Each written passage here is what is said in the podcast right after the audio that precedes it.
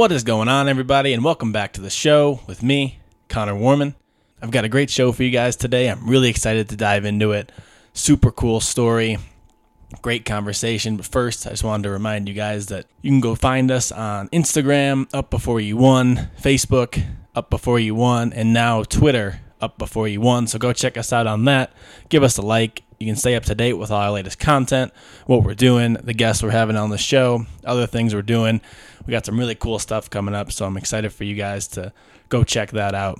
Also, please go like us on Apple Podcasts and leave us a five star rating and a review if you have been a long time listener of the show. I really appreciate the feedback, good or bad. Thank you for that. And you can also find us on Spotify or basically wherever else that you get your podcasts. Okay, continuing today with the Up Before You Legends series, I bring back Eric Stewart. Eric is a very high energy, high intensity guy in the CrossFit box, and today we talk about CrossFit. We talk about uh, the RP challenge that he's about to participate in, uh, nutrition. We talk about traveling the world, where he's been, where he wants to go. We dive into some stuff about Canada because Eric is um, from Canada. So we dive into all that. We just have a great conversation. It was a lot of fun. Great to catch up with Eric. Great to talk to him again. It was an honor to have him back on the show. So now, without further ado, Eric Stewart. Eric Stewart, how's it going, man? It is going great, Connor Warman. Thanks for having me, my Yeah, friend. thanks for coming back, man. It's it's a pleasure. I'm figuring, you know, you're you're doing well, and and I'm I'm surprised. I'm figuring there would be like you know famous people or somebody that, that you'd have like on the list above me. So I'm flattered. Thanks. You're famous. You're famous to me. well, I appreciate it. And right back at you, my friend. so how things been? How's um how's the gym? How's all that stuff going? Um, well, you know, holiday time things are always a little bit different. You know, Mm-hmm. people have different schedules. People go away. Um, you know, it's been a it's funny because it's been a, a leaner week in terms of numbers of people. I don't know if the the WOD scared people away or anything, but you'd think that with people having different eating and drinking habits over the holidays, they'd really want to they'd really want to work out. But Mm-hmm. Yeah, agree. apparently not. Yeah, yeah, yeah. I could see that, but I guess some people just like to kind of just go check out for a week. You know, you Well- get the, here's my thing. You get the New Year's resolutions, people. With I do not like. Do you do New Year's resolutions? I I did one in my whole life the, for for Y2K. And how? Oh. That was the only time in my life I've made a New Year's resolution. I just it seemed to me like you know I'm not a bucket list person. I'm not a New Yeah. Year's resolution person. So I, I did one in, in my life, and that was I, it. Yeah, I, I cannot stand New Year's resolutions. I mean, why not? Like, I just don't understand why it has to be January first. Why can't we just hold ourselves accountable the rest That's of the year think, too? you I mean, why put all your eggs in Because then you get people who are like, "Oh, I know I'm waiting till the first. dude. It's it's Thanksgiving. and then and then they're so out of shape or whatever the Yeah. case is that they can't they can't live up to it. So Yeah, I saw a good post the other day. It was someone like like the person who tries to eat everything and drink everything before January first because they're going to start this diet. It's like, well, when you start a diet, like those things don't have to go away. Like they're all fine in moderation. You don't have to like the world's not ending. It, I mean, it really is dieting. Really is a lifestyle, isn't Yeah, it? it really is. And, and I think the things that you and I do, and lots of people that we know do, allow us to you know indulge once in a while. Exactly. Yeah. No, I'm definitely I'm definitely not a I'm definitely not a, a New Year's resolution. So what I- was your resolution in Y2K? you're gonna laugh? Survive. No, it was. Didn't well, everybody no- think of it, they were going to die? Um, no, no, I knew, I knew, I, I had a very good feeling that when the clock struck twelve, everything was going to be fine. I, I actually, that was back in the day when I was really, really thin, and my Okay. resolution was to go to the gym faithfully. So I guess the one, as as we're sitting here talking about health and fitness, the one resolution I had was a good one, and I had just always sort of ducked going to the gym for so long, and and and I got into the gym, and here, here we are, twenty, it years, 20 years happen. later, You and it happened. Yeah, gym. absolutely. what did you start off doing? Oh, I mean, think about you know your your weightlifting 101 going. I probably did like too much chest, like you know probably bench every other day, and then I felt really strong when I would do decline press because you can do more, you can Yeah, cheat yeah, a little yeah. bit. Um, and then you know it was sort of you know a chest day and a shoulders day and a back day. You know, I had no, I had absolutely no idea what I was doing. Um, this was when I was in, in grad school in Indiana, and I'd go into the gym, and there'd be these great big, you know, monster 300 pound guys, and I was like half that weight. But it was, but I got in, and it, it- you know, I, I kept my, I kept my resolution, and I got in. I just went every day and just started. It's amazing. You just start to feel better. Yeah. Don't you love that was like a, a Globo gym, right? Don't you love those gyms? Oh, well, it was funny because there was there was this section of the gym where there was this sort of little little area with a couple of special sort of um, bench press and, and mostly chest stuff, and there were no official rules that you couldn't go there without like a sort of I'm putting this in air quotes for your listeners here a, a membership, but I think the understanding was you had to be able to lift a certain amount to go in mm. there. And so, you know, I would always work out as far away from that corner of the gym as I possibly could because I, you know, again, sort of felt intimidated. didn't feel worthy of kind of going over Are you talking corner. about Muscle Beach at CrossFit Barrington? I, I could be, couldn't I? You know, and except they hide around the corner. Yeah. There's like an L for people who haven't Yeah, seen yeah. there, and they're kind of in the back. We just hear them once in a while. No, these guys were like front and center. There was like a step up too, so Yeah, they were like elevated above us. Well, I always laugh at like going into a Globo gym because you see like the like you said the big people, but then the legs, the legs are small. well, and they, they don't have necks, and they don't have necks. It's so funny. So so you started working out and you've been faithful to it since then. Yeah, I mean, um, I got I got married shortly after that, and we had Julie and I had Colin, and I gained I gained like 15 pounds of sympathy weight when Julie was pregnant with Colin, um, and then you know lost a little bit of it and kept you know kept working out, but but you know ate and got a little bit lazy, and it, it's called sympathy weight for a reason. It's funny though, I have this picture, and people don't believe me when I tell them, you know, I was. I was a lot thinner than I am now, but I had this gut, and people are like, "I cannot imagine you with a gut." And I've got a picture of me with a shirt off, holding Colin, when he's just like, I don't know, maybe a couple of weeks old, and he's resting on my belly, and people are like, "Man, that's not you! Like, who who who stood in for you on that one? Um, who superimposed your face onto that body?" But that was, I mean, that's what it is. I mean, that's what life is too. But again, it's sort of you bounce back from that, and I didn't like the way that I felt or looked, and I and I kind of got right back on the got right back on the horse. Yeah, that is so. crazy. I can't picture that at all. That's hilarious. So you mentioned before this you're about to start RP. Have you ever done any sort of diet thing like that, or just kind of what do you usually do? Never. I have never followed any kind of guideline in terms of eating. I've always just sort of, you know, you read packages, read labels, eaten what I thought was was healthy, and certainly when you work out the way that we do, you don't want to, you know, throw poison into your body and eat a lot of fast food and things. Like seriously, I used to eat McDonald's once a week when I lived in the city. I think I eat it maybe twice a year. And after you and I had our, our four hour and 48 minute workout with Dane a couple of weeks back, um, I went to McDonald's and I treated the boys, and we all just kind of finished our meals and slept for three hours in the middle of the morning because we were so so tired and filled up with all that chemical crap that they put in it. So, It's 100% beef. you know oh right? yeah, well, that's that's what they say. So wait, how long had it been since you had McDonald's before that? Before Probably probably uh, probably six months. Special occasions, you know, maybe. Uh, and when I say special occasions, I say it with a smirk. Um, parents will get this joke on a Sunday morning when you're not really feeling like doing much because Saturday night's been a late night. And mom or dad goes to McDonald's and brings McDonald's home for the kids for brunch, and and that's when we normally eat it. So That's hilarious.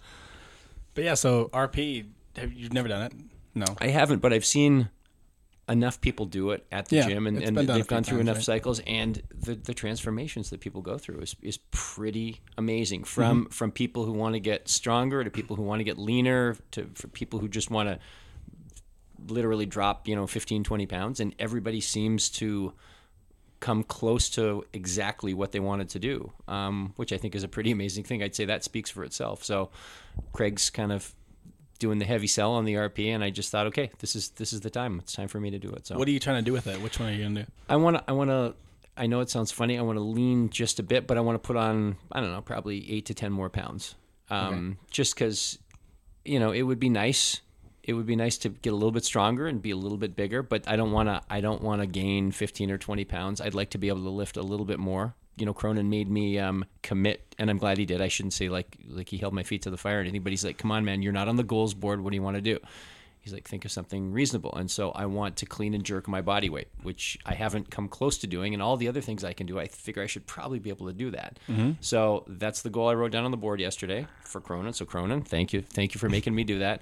And I think um, I don't know. I think RP is going to help me help me kind of focus on that too. So Yeah, that'll be good. It'll be tough though, like leaning out though a little bit. Don't you think? I mean, I, I don't have a lot of weight to lose to begin Yeah, with. I want to, but you know, talking to talking to Craig and talking to other people about it, there is a way to gain. Hmm. I might have to. Speaking of Muscle Beach and joking about about uh, the, the boys in the back, I might have to join them a couple of times a week and Yeah. cut down a little bit on the cardio and just go more Mm-hmm. more heavy. But I mean, if that's what I got to do, that's what I got to do. So So wow, you're 52 right now. I am 52. 52. Yeah. So what like what keeps you going in the gym at this age? Because like I feel like a lot of people your age, especially your age, start to kind of wind down a little bit. I think it's a couple of things. First of all, I think that I, I realized, you know, I didn't, like I said, my, my one New Year's resolution, I was in 2000, I was 32. And I'd never really seriously lifted weights. So that's kind of a late start, but you know, not unheard of. Did that, and as you know, as the, the days and the weeks and the years go on, not that I regret starting late because it's mm-hmm. better than not starting at all, but I just think, okay, what could I have done if I had started earlier? What could I have been? And then you get like a PR in the gym. And this is the other part of it is like you're working out with people who are ringing the bell and getting PRs and doing things that they've never done before. And, you know, then one day I'll do like a, uh, a strict handstand push up or something, which I've never done before. I'll do a muscle up. And I, I keep doing these things at 50 plus. It's funny, I, my sons and I were joking about it. I made a list. in the, Since I turned 50, I learned how to solve a Rubik's Cube. I learned, I learned how to play chess. I learned how to do a muscle up. And yesterday, and this is embarrassing, but I'm happy about it. Yesterday was the first day in my life that I changed a tire by myself. I wow. just never, I just never done it. So, Yeah. you know what, people? Age doesn't never matter. too late to learn. Keep going, and as long as my body keeps holding up, and maybe the diet will help too. I don't know. Just being this age, I can still, I can still do things in the gym that I've never been able to do in my entire life. And so, there's no reason for me to say, well, I did five things this year, then now I'm done. I just let me do five more. Let me do five more. Let me keep going. When and how did you learn how to play chess? Well, how'd that come about? my son Colin taught me um, Really? a couple of years ago. He and it's amazing because he kind of taught himself because he didn't have a dad to teach him because I didn't know how to play. and it's you talk about regrets. That's the one thing I think if I played for the last forty years because I'm I'm okay now. I figure I'd be a pretty darn good chess player if I'd been playing for forty yeah. years. But I didn't know how to play, and he taught himself to his credit. And I was really jealous. We went on vacation one year. And this kid had like his portable vacation plastic sheet with the big pieces chessboard, and him and Colin, this kid Colin's never met, they're playing chess. I'm like, oh, you know what? When we get home, I'm going to have him teach me. And he, and he, to his credit, he had patience, a lot more patience than I have when I'm teaching him how to drive. and and he taught me how to play chess. And now, you know, the computer makes it easy to play repetitiously, you know, online, playing a lot of other people and playing the computer. And I've been playing for like two and a half years now. It's Do you great. watch any TV shows? Um, I do have a couple of TV shows. I'm still, um, I'm still a Walking Dead fan. I'm hoping this that is still on? It's still on. Is I'm- Rick still alive? so Rick was supposed to have died, although it looks like Jadis took him away in this helicopter, and now there's the Fear the Walking Dead series, and now there's this special two season Oh, Walking geez. Dead and Beyond. Wow. And I think all three seasons are going to sort of come to a head this year. I have a feeling that it might be it for all three shows this year. Yeah. I hope it is because it is kind of dragging on. But the I don't know the the end of the last season of Walking Dead, I was pretty satisfied with. So Yeah. No, I was wondering because you brought up chess. You watched the Queen's Queen's Gambit? I have not yet watched an Is it a episode. book? It's It- about book or It's well, it's I mean, it's based on a real story. Yeah, okay. Mm-hmm. Um, you know, about a girl playing a game who, at the time, exclusively boys and men played, and um, it's a really neat backstory about good. about how she learned. She was she was amazing, and I haven't watched it yet. Um, I'm, I'm looking forward to it. I, I was hey, I was supposed to binge with Colin. We were supposed to Oh, watch really? it over the break, and now here we are. It's the day before New Year's, and we haven't cracked an episode yet. yeah, I just yeah, caved and I started watching it slowly but surely. I'm looking forward to it. It is good, but I hate shows with an hour that are an hour long. It's just too long. Is it because there's no ads, or are there ads on it, or There's is it no just like ads, it's it's so it's an hour hour. solid of, ah, solid of hour. program? Well, I mean, you got to really like it then. You really gotta like it. Do you think that you would watch an hour long show if it was just like on CrossFit? Maybe depends what about what about CrossFit. Well, yeah, because they make those documentaries; those are good. Like Well- two hours. I think maybe it goes to the it goes to the the quality of the filmmaker as well. I mm-hmm. mean, it's hard to keep somebody entertained for an hour. Mm-hmm. That is true. it really is, especially in today's age. Everybody is so fast. Like you want things so fast. Well, and you know, I think kids get so distracted, and people in general get so distracted. I mean, think about. I don't know if you remember, you know, ten or twelve years ago, before your smartphone. I mean, what did we do? I We- hardly remember that. we had but- we had conversations like you and I are having like Yeah, eye yeah, to eye right now. People Yeah. Uh-huh. talked to each other, and, and people didn't look in their phones and get distracted like they do nowadays. So so, do you think that's changing people? Like Um, people don't have as much patience. I don't know. I don't know about the patience. It definitely is changing people. Um, my I guess my data, my gauge would be, you know, I've been teaching for 15 years now, and when I started teaching, there were no smartphones. But kids had it was a it was like the the biggest crime within a class. Like if somebody's phone rang in their pocket. I mean, phones beep and ring and stuff goes on all the time now. And the rules, it's funny how the rules have evolved, like from Mm, yeah. computers and, and, and the internet to the, like kids having phones in class and, and things like that. And I've definitely seen, I've seen kids grammar and punctuation suffer because Mm. they live in a world where they're just typing everything in at 140 or 280 characters, or they're sending just little cute, you know, tags on their on their Instagram and their Snapchat, and kids claim that it doesn't affect their writing at school. They're like, "Oh no, I wouldn't write like that," and then I'll like show them their paper. I'll say, "Okay, well, why is I not capitalized, and why did you say you with the letter U and things like that?" And they're like, "Oh, well, I did. That was just one example." I'm like, "No, you just said to me that it doesn't affect you," and I mean, even great, brilliant a students, and it doesn't matter um, it, whether it's an A student or a struggling student with a kid who maybe doesn't like English as their favorite subject. Um, it, it definitely affects them, but it also affects, like I find, attention because kids are so used to reaching into their pockets, picking out their phones because these are the kids. This is the these are the digital natives. These are the kids who grew up the first generation with phones from day one. And I mean, think about it when you were a kid. I think about when I was a kid you know, when I was a kid, we didn't even have a remote control for TV. You had to get mm-hmm. up and like actually turn the dial on the television. Mm-hmm. So again, there was sort of more of like a, an mm-hmm. interactive quality to it. But yeah, that is crazy. People actually write you, the letter U, all the time. Really? All the time. That's so yes. weird. Yeah, I wouldn't even text that. Like, that's just weird. Oh, I never would ever text you. Like, you're you're a good U. man. Thanks. You, you, should audit. You should audit one of my English classes then, because you'll get an A. So you, you teach English. Have you always teach English? I, that, was that always like what you wanted to do? Um. Okay. So those are two separate questions. I have I have always taught English. That's okay. been the, that's been the subject that I've always taught. Um. So truth be known, when I was an undergrad, I wanted to teach. I wanted to teach phys ed. I thought, what a great thing, because I always, you know, I always played sports. Um, I thought, why not teach and be a gym rat and do all of these things? And wait, but this was undergrad, so weren't you like out of shape or not yet? I was just really thin. Okay. I was just I was the I was the original 98 pound weakling on the beach getting sand kicked in his face. getting sand kicked in his face. And I was and I was too and then I went to college and I was too interested in like playing cards and, and drinking beer than I was in focusing on my studies, which got me into a whole lot of trouble in my first couple of years of university. um, but I was I you know I thought phys ed, gym stuff, teaching, good good lifestyle, but I realized that there was, or I realized too late, there was way more of a commitment needed, and I, you know, I got into a lot of trouble, and I got booted out of college after my second year because my GPA was so microscopic that they couldn't measure it. And so, I spent I spent a whole year like working factory jobs, driving forklifts, loading machines, and yep. and it was great. Um, you know, I always think that people should have to have a restaurant job at some time in their mm. lives.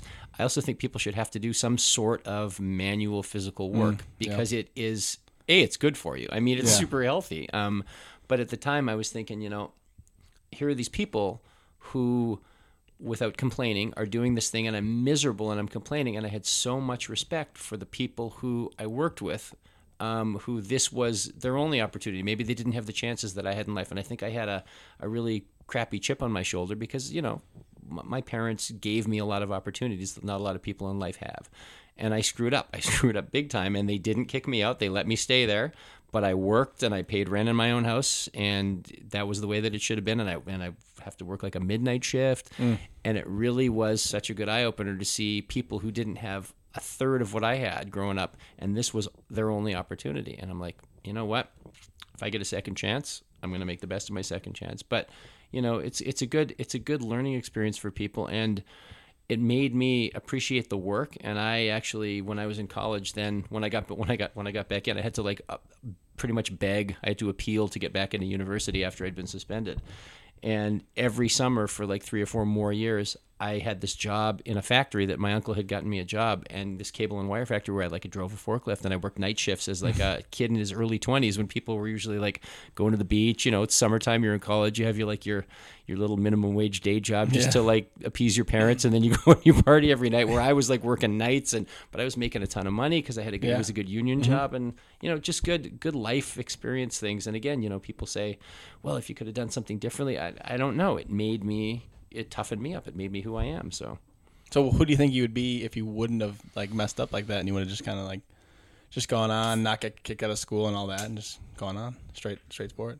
Um, well, I'm, I'm, sure I would have been a phys ed teacher, and I'm sure I would have been a, I would have been a fine phys ed teacher, but I would have been I, I probably would have been like the skinniest phys ed teacher. Like I mm-hmm. really I really think that all all the things that have happened in my life have sort of been like this progression and you learn again you, you know you are the sum of your parts and you learn from your mistakes and you know i can't sort of pinpoint like if this had been different like sort of drawing like a like a time map like in the back to the future movies or something mm-hmm. but you know if if things had been different, I probably would have ended up still teaching, but I don't think that I would have been nearly as satisfied as I am now because I love the school I teach at. I, I've had great all the three schools I've taught at. Um, I've been I've been really happy and met some amazing people and had great experiences with totally different like student bodies and different like diverse groups of kids. And it's you know again you know I'm I'm 52 going on 53 I am the sum of my parts up to this point from from working out from things that I've done professionally from you know travel I've had. So you know you keep going. Do you have a moment like in any time throughout your life where like you thought this like this moment really really sucks and I might never get out of this, but now you look back and like I'm very grateful for that. when I first got kicked out of university, I remember mm-hmm. I remember knowing that it was ha- going to happen, and sort of for two or three days, you know, I was what was I? I was twenty, and I was living in denial, and I was still, you know, going out and goofing around with my friends, knowing that the letter was coming in the mail, knowing, knowing, knowing, and the letter came in the mail, and you know, I. I was I was I wasn't working. I was I was home in the summer and I got the letter and I remember handing it to my parents, going, "You're not going to like this." And they were, I mean, they were disappointed. But again, to the eternal credit that I give my parents for having for having saintly patience with me, you know, they were really upset and they were embarrassed and they felt bad for me. Um, that you know, never once did they ever put any guilt on me, like, "Oh, you know, you're you've shamed the family, you've embarrassed us, or anything." But they just said, "Okay, well, it's you. You have to change. You obviously need a lifestyle change right now because you goofed around for two years." and um, that was yeah man that was rock bottom that was probably the lowest the lowest point of my life um, and that was like i said that was when i started you know i started working hard labor jobs like working in the factory working midnight shift things that i never thought that i would do and that that changed that changed me pretty quickly i have to say Yeah, and so now looking back, you're almost grateful that that did happen. I am. That's a mm-hmm. Connor. That's a really good question because again, a lot of people might say, "Oh, you know, I wish that had never happened." Mm-hmm. I'm so glad that it happened. Again, we, you know, p- people talk about you learn from your mistakes. Well, mm-hmm. I hope that you learn from your mistakes. I hope everybody learns from their mistakes. If they don't, then they're fools. I made so many mistakes that I was not learning from, and I kind of was at the end, and I didn't have another chance, and I kind of I, I realized and I made the lifestyle change that I had to make at that time to start getting up early and start going to the job that I was doing or or you know working nights and not seeing anybody and not going out for weeks and weeks on end. You know, think about it. You're like 20 years old. You're used to going out with your friends all the time, Yeah. and all of a sudden that plug is pulled. I mean, you are unplugged. You are you are on your own uh-huh. island where you work and you sleep and you pay your rent and then you rinse repeat. And that's what it was. But that's so absolutely what i needed to give me some kind of i don't know some kind of routine. And i think i'm very much a person of routine now getting up at you Yeah. know four in the morning to go mm-hmm. to crossfit at five so. Now, what do you think would have happened if you wouldn't have made a change then? Um, well, I probably would have got kicked out of the house, and and again, I would have I would have despised my parents' decision for that. But it, again, it probably would have been the right decision. Um, yeah, I, I if I hadn't made a change, I would have kept going down the wrong path every time I had a decision to make. I'm sure I would have made the wrong decision. And it's you know again, you tell. It's funny as a teacher, as a parent, you you tell kids about learning from their mistakes. And listen, I know you don't want to listen to a lecture, but um, and I think again to my parents' credit, I think they didn't they didn't lecture me. They just said, look at what you, look at where you are, look at the potential you had, look where you were two years ago when you graduated from high school, look what you're where you were supposed to be now. You're not there.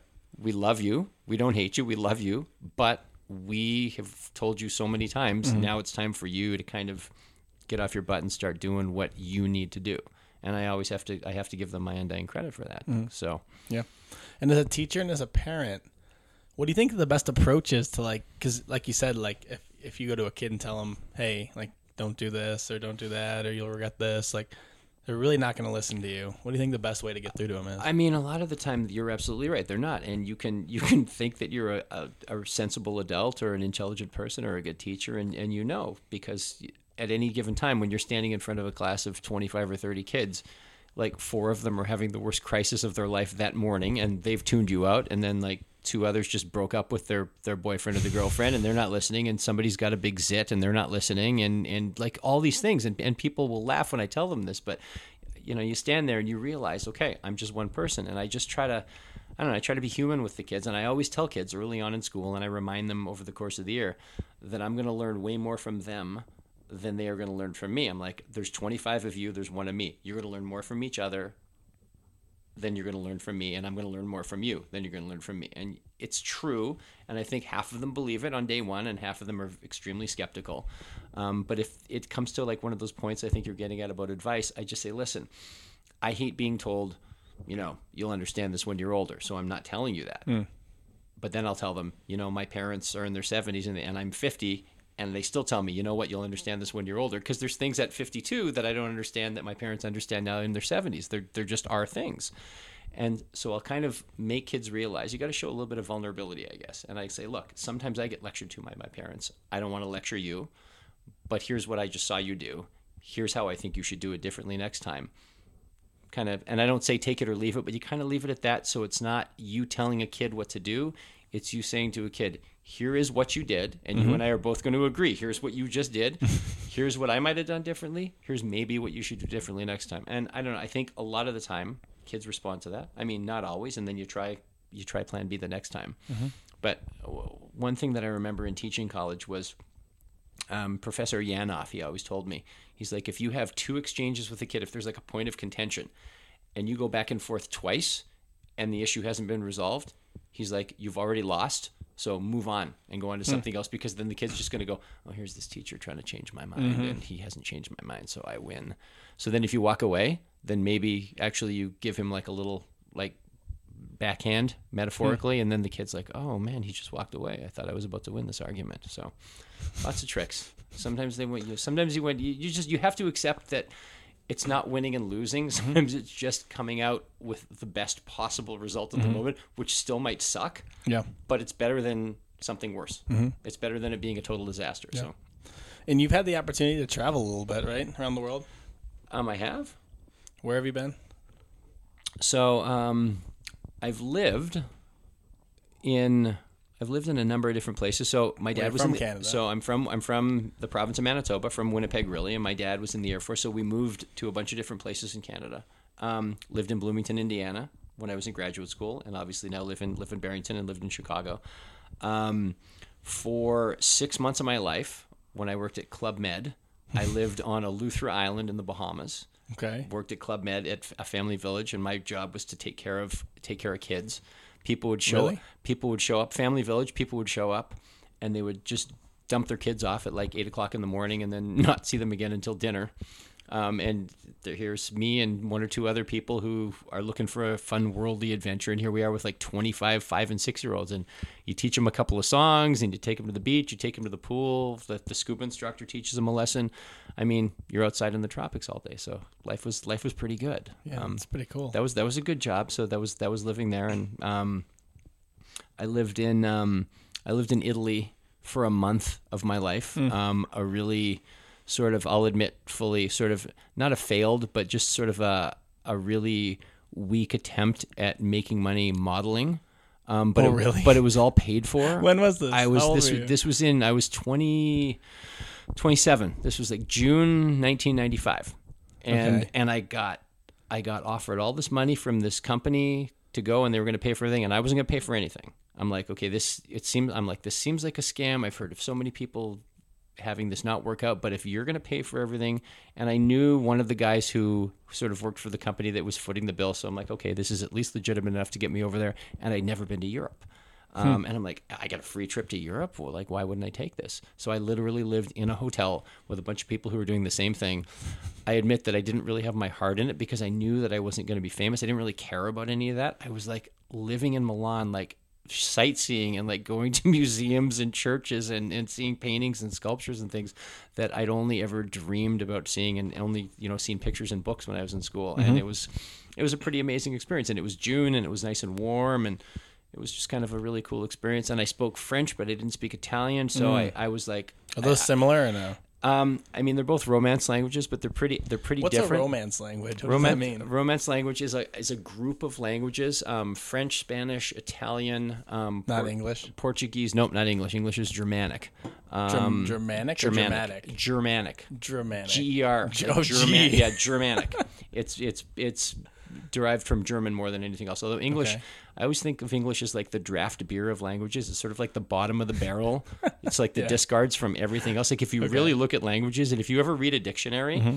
I know how nerdy that sounds. If you ever read a dictionary, but if you look at the roots of the words, it's like this word comes from here. This word comes from there. Like almost no English words were made up by English people. It's just it's just the, the toss offs from all these other languages. Hmm. That's hilarious. Um, but I mean, you learn it. You learn a lot about cultures and things just studying that, studying that kind of thing too. But um, where were we? We were at we were at traveling and things of that nature. So wait, it- so Italy is that where you met DiCaprio?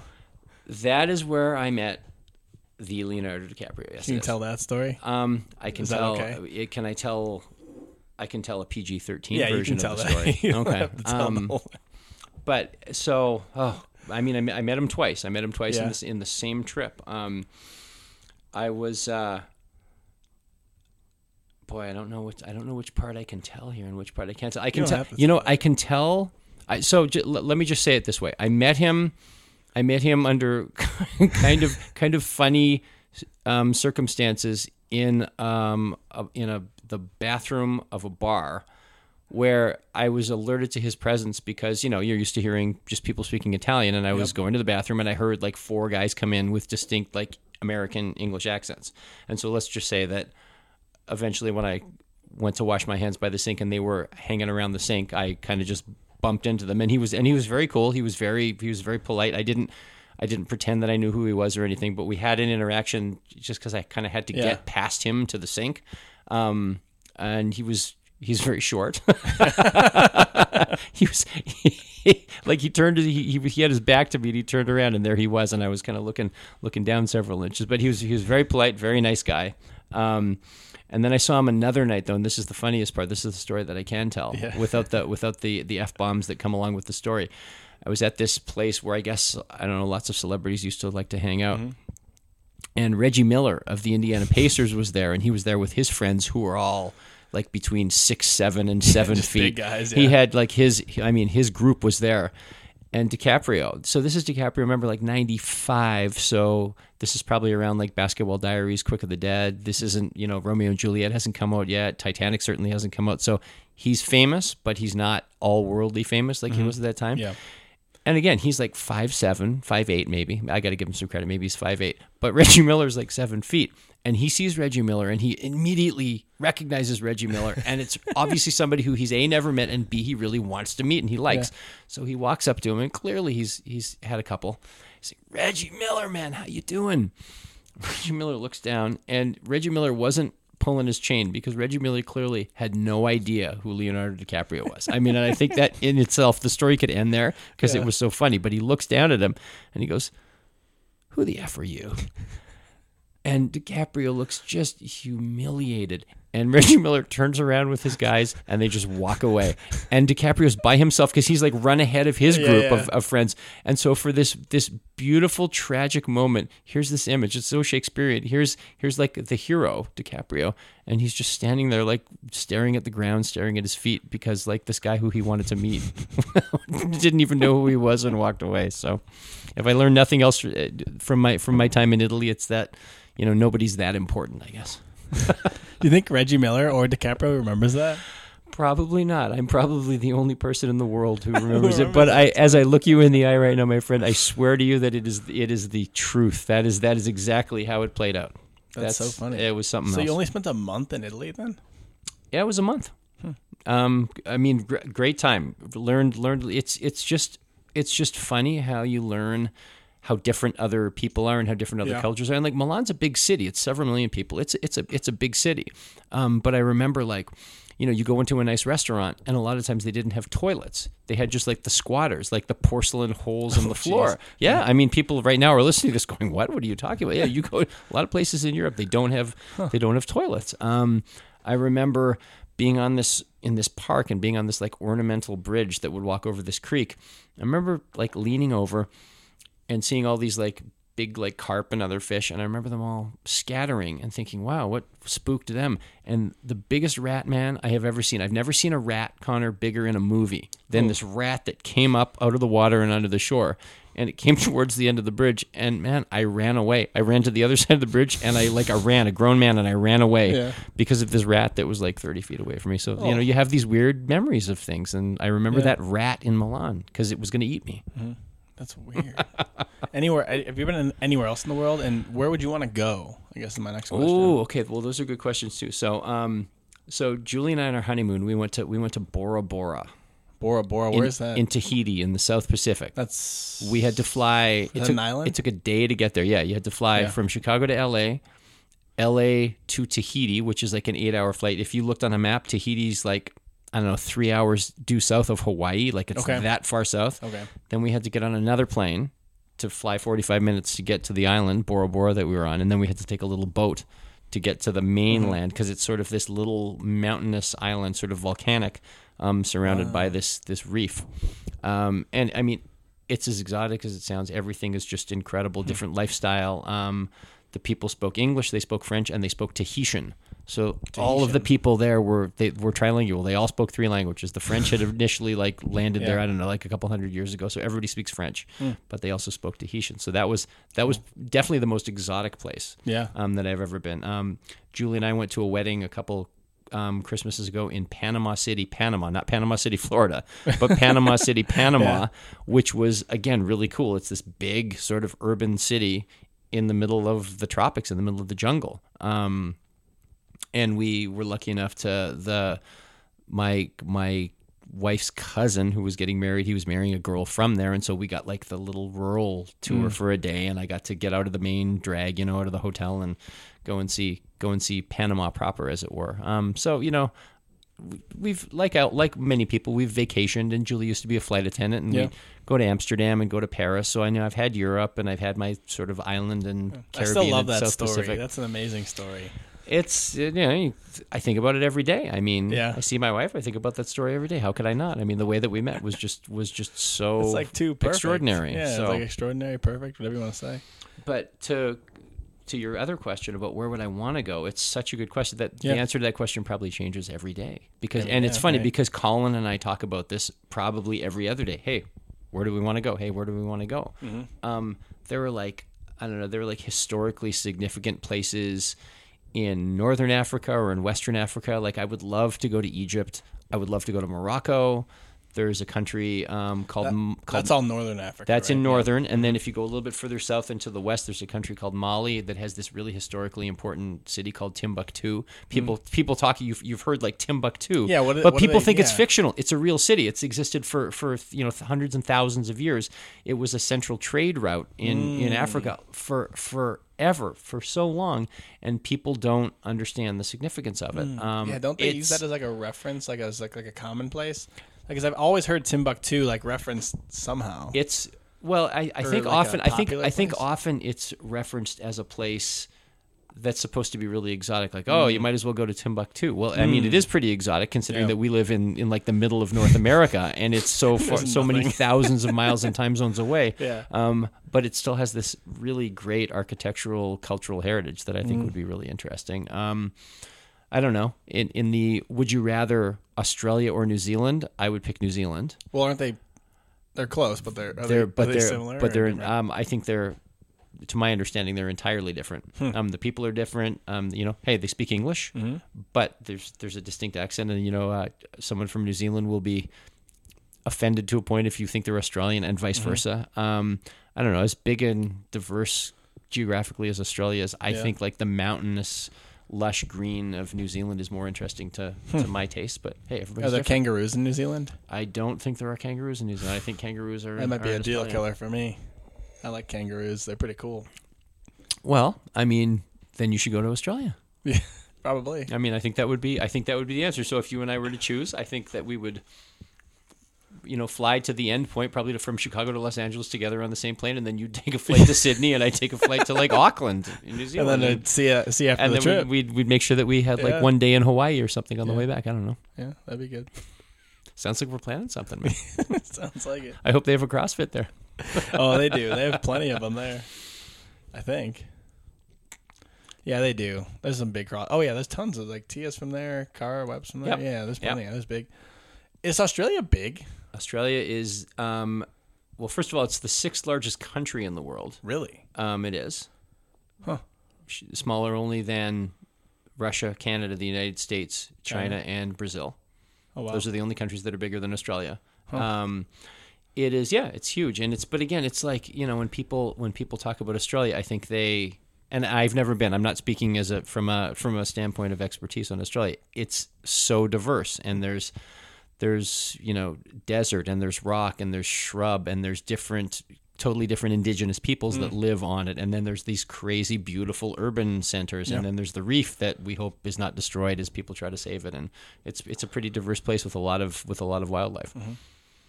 So this wouldn't be a podcast with you without talking about Canada. all right. What, do So- you, what do you want to know? Who's your favorite enter like any Canadian entertainer?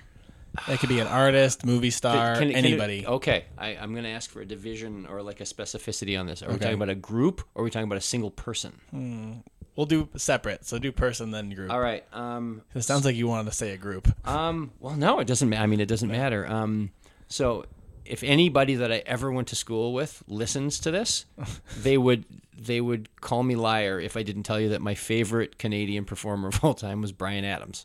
Um, man, when I was a kid, it was it was Bryan. I had I I you know I didn't just know every lyric to every song. I like I read up on him as much as we could. This is all pre-internet again.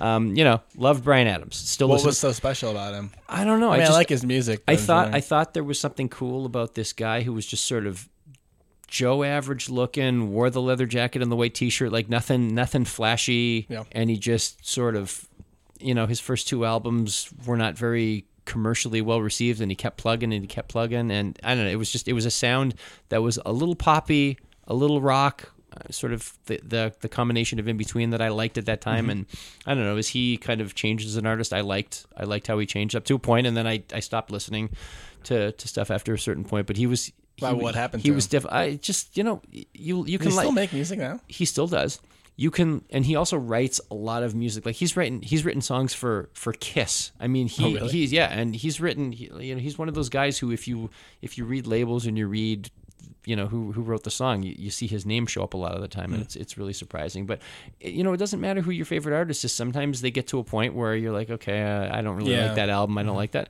It's Yeah. okay it's okay to admit that. It's, mm-hmm. it's it's okay. I don't think you're you're poo-pooing on the person too much. Mm-hmm. Um And when you write music, are you writing it with for, for a specific person? Like, would he be like, "Hey, I'm going to write this song," and it sounds like it'd be a Kiss song? Like, is, does that happen, or do you just Oh kind of like Like, to like, someone? well, I don't like. I don't write music, so I don't Yeah. know, and I would never want to. I would never want to speak for somebody who has a talent that is completely. I feel like you would, right? Because you do Um, the style, you kind of study the artist and I do the style. I mean, it's funny because I guess you know you, you hear a song sometimes that resonates with you, Mm-hmm. and, I, and you're like, man, how did how did they how did he know? How did she know? How did they know? How did they know that like this is like exactly what I was thinking at that time?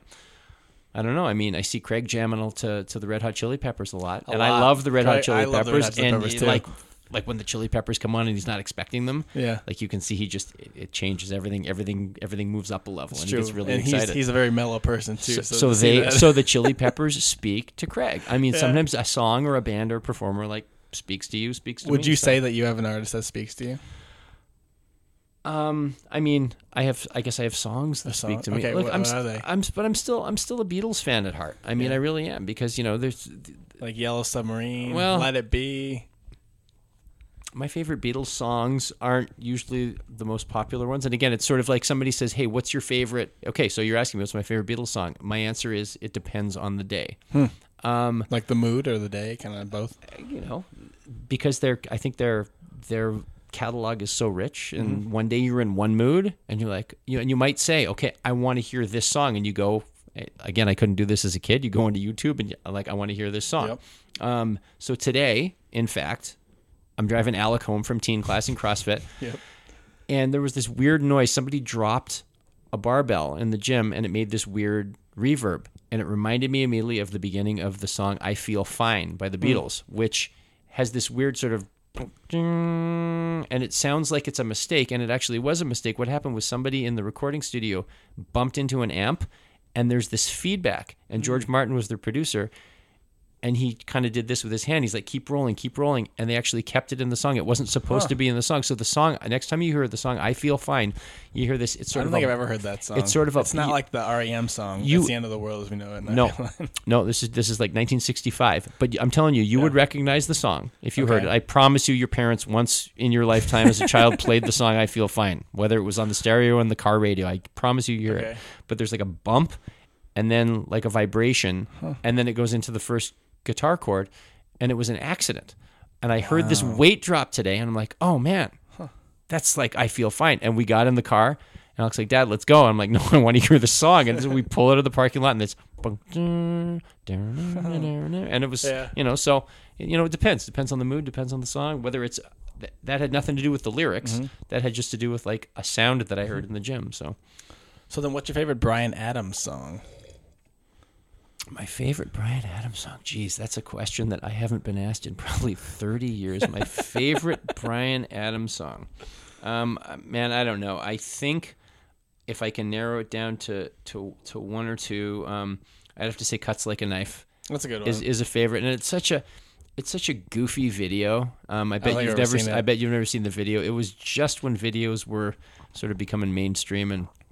They're, they're like in a swimming pool that's empty, and him and the band are like air air Yeah. playing, and this and there's like this presumably like his love interest, this girl, and she's like up on the she's walking up the the tower to the ten meter platform, and then she jumps, but then she comes up all wet, and magically like the pool is filled with water. It's it's just really strange. yeah, I always wonder where they get the, some of those videos or some of those ideas for those videos. You know, I often wonder if it's if it's the artist's idea or it's like the director, and they just Mm. give like somebody who's supposedly a good director, and Mm-hmm. they just kind of sign sign their sign the rights away to it. I don't know.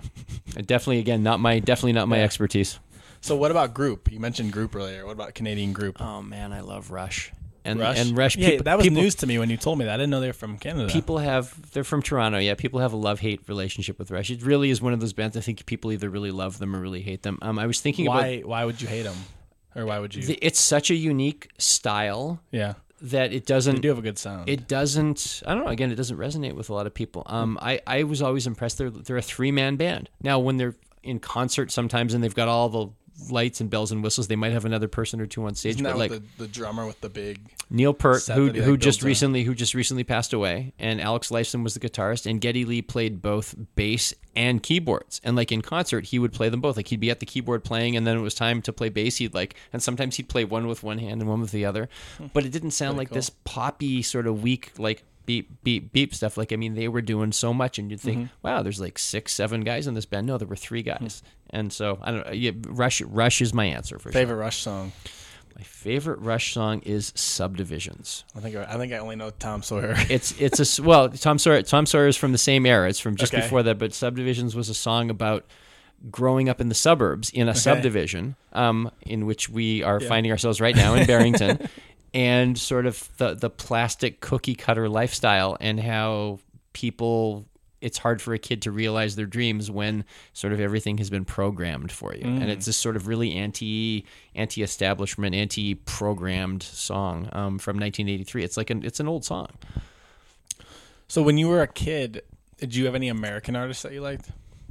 I mean, growing up in Canada, half to two thirds of what we consumed, TV, radio, media, was was American. So I mean, I didn't necessarily even for a long time as a kid make the distinction. To me, it was almost one and the same. I knew I was Canadian. I knew I was from Canada, but we watched American TV. We watched our hockey teams play American hockey teams, and um, you know, and then we got Montreal and Toronto playing baseball. We watched American baseball teams. So I, and again, I lived I often, not often, I think all the time, you know, with my dad living or my dad being in the Air Force, we lived close to the American border, so we would always get American TV stations, and so I would become fans of of whatever bands or teams or or whatever the case was that were that were within like the sort of um, broadcast range from where I was living. So I didn't.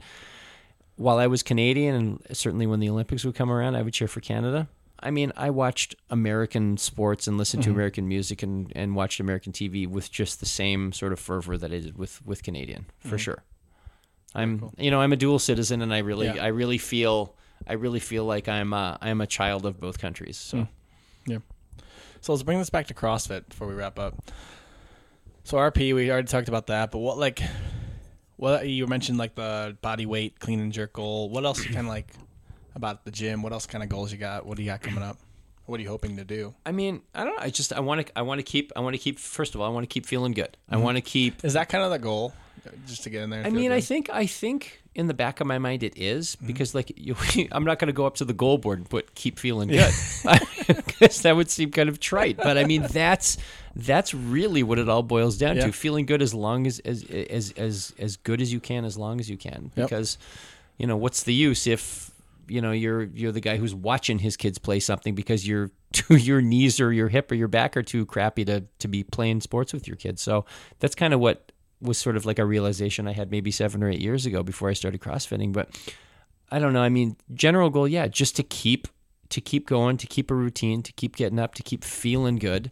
Um, and when people thank you for like yelling with them or at them or encouraging Yeah. them in the gym, that's a good feeling in itself. I might have had a crappy workout, but if I said something to somebody else that helped them do one more rep or cut like three more seconds off their time, then good. Hey man, mission accomplished. If I mm-hmm. didn't do something new for myself that day, I helped somebody else do something. And I like I really do feel that like if you could just that's an amazing thing about CrossFit. If you if you can just you know you hey show up get out of bed first once once the foot hits the floor the, the battle is half over. The alarm hmm. goes off. You're like oh first hits the floor you're done. You're already up. Get up. Go. And go to hmm. the gym. And if you can not do something for yourself if you can do something for somebody else or you can do both if you're really lucky and it's a great day then i mean it makes you feel better and it changes. I don't know about you. I'm, I have a feeling we look at this the same way. It changes my whole day because I hmm. work out so early. I'm in a good mood the whole day and I can think about something. And if you're having a bad day, you're like, oh, but think about like you really dug down this morning and you've got that extra rep or you made somebody else feel better. You know, maybe that's a little bit of the teacher and the parent in me, but like you made somebody else feel better. And it's a good feeling. And even if I had a crappy workout, you know, I double under stunk or whatever it was, um, somebody else did something that they thanked you for. And I mean, that's a pretty good feeling. But as far as um as far as just specific goals i don't know i want to keep i want to keep competing um i want to do you know festivus for me is a good i mean it's a good level because Yeah. i'm not a big huge single rep max person however if the diet works well and the and the the strength works well maybe i can you know jump it up and i don't know maybe when i'm you know 54 55 and i can move up one more age category Yeah, yeah. and be at the bottom end of that age category then i can then i can do a little bit better but it's like again it's but it's like we were talking about with like the new year's resolution like it's good to have goals but it's good not to have too many Mm-hmm. things that that becomes the purpose it's like as a teacher i always think kids focus too much on the grade and they stop thinking about what they're learning and they Mm. Yeah. stop thinking about the process of learning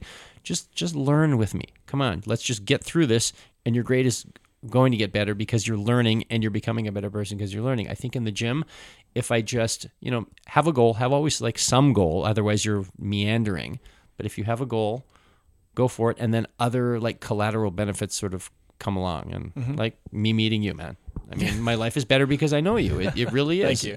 you know and, and crossfit brought us Yeah. together so here it is. That's true. You're so intense in the gym. Where like where does that intensity come from? I'm curious. i mean i, I think a lot of people are. I, I don't know it's funny i think Not in a bad, like in a good way. No, I, a know. I, I take I, I, I take it as a compliment. It's you know it's funny because I um I think that people if I don't know if it's almost as if they they see if you're intense. It's not that I want to be left alone because if you hear like in the back, like you don't want like six people if you're like one of the last people to, to finish Mm-hmm. Yeah, workout. You're yeah. like, come on, Eric, come on, Eric. All that all that tells me is like, oh man, I'm the everybody's finished because they're like watching me but it's always good to hear your voice or to hear somebody else's voice call your name. Um, I don't know. I think the intensity just comes from you know what's best for you, right? Yeah. Other people are well intentioned, other people are well meaning, and I love feedback and I love people being kind, but you know, only you know what's best for you. And I think sometimes you have to like yell at yourself and you have to you have to push.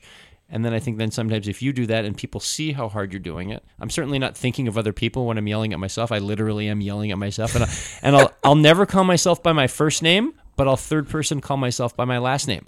Oh come on, Stuart! Like do yeah. one more. Like come on, Stuart, you wuss! Come on, do one more. yeah. And I'll just like I'll scream at myself. Um, and I think it's because I don't live most of the rest of my life that way.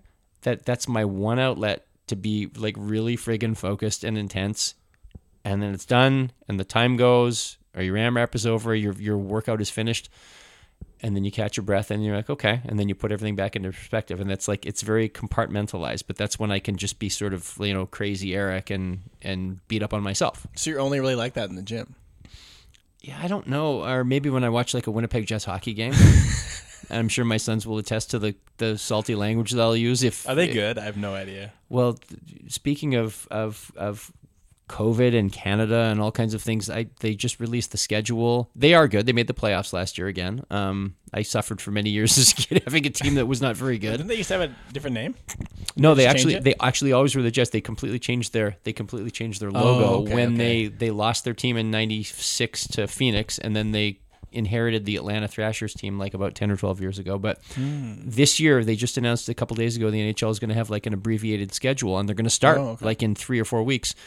They made an all Canadian division, and I believe the teams are only going to play teams to be like COVID sort of bubblish Yeah. within their own division. So Winnipeg so- is only going to play the other six got, like, Canadian teams. Calgary? Oh, okay. Here's the test. Everybody. I'm really everybody. If you can see the smile on my face in this microphone right now, Connor Warman is going to be tested right now. Who are the seven Canadian teams in the National Hockey League? Maple Leafs, Okay. Calgary Flames, Mm-hmm. He's laughing. He's like the microphone is shaking. He's laughing so hard. Winnipeg Jets. All right. There's three. There's three more. There's there's four more. There's four more. You've got Calgary, Toronto, and Winnipeg. Shoot, uh, that might be all I know. Think West Coast. West Coast City just north of Seattle, a couple hours. Oh man, it's not Toronto because Toronto's No. on the other side. Starts with a V. V Vancouver Canucks, Vancouver Canucks. Okay, All right. no- another city that's north Montreal Canadiens, Montreal Canadiens, nice five. Six. All right. Now the other two cities Oh, start with v- the other two cities start with vowels. One of them Vowels. is in the same province as Calgary. It's about I'd two like hours a north. vowel. Um, buy a vowel. What vowel, would you like to buy? Think of my first name. E. Okay. What Canadian city starts with E? Gretzky used to play there. oh geez, that doesn't help me. I don't know anything about Gretzky. The Edmonton Oilers. Okay. Oh yeah. Okay. And then the Were last- they an original six team. Um, no, no, no. They were not an original. Toronto and Montreal were original six teams. Okay. Edmonton. And the, you got one more. Um, it's the capital of Canada. Jeez, It starts with a vowel. help me. Oh, oh, oh, the Ottawa. What are they? The Senators. The Ottawa Senators. That's there it is. Okay, Very, my bad, friend. not You, my friend, you scored much higher than most on that test. Very well done. so they're only going to play each other. I think that's. I think that's what they're looking at. I, I read something about they're playing like, you know, seven or eight times against each team. So I think that's what That's they're doing. crazy. Just because like no travel across borders and stuff. Um, I- I think that actually might have something to do with it. Um, and then they, I think they just wanted to keep teams within a bubble. And then when the playoffs come, I don't know. I guess all hell breaks loose. You just hope everybody's been vaccinated by then. So Yeah, seriously, because that'll be in the spring, late spring, early summer, right? I think That's so, yeah. to do the playoffs. Yep. But, all right, man. Well, thanks a lot for joining me. hey, man, thanks for It's a lot having of fun. me. Thanks for the quiz. No one's ever done that. That was good. Put me on the spot. Well, you. Hey, I knew that you would come through. I knew you'd come through with flying colors, my friend. So Yeah. Thanks, Eric. you are so welcome, Connor. Good to see you, my friend. And thank you, everyone, for listening. I hope you enjoyed this episode of the podcast. We'll see you next week for another episode of the Up Before You podcast. Thank you, everyone, and have a great day.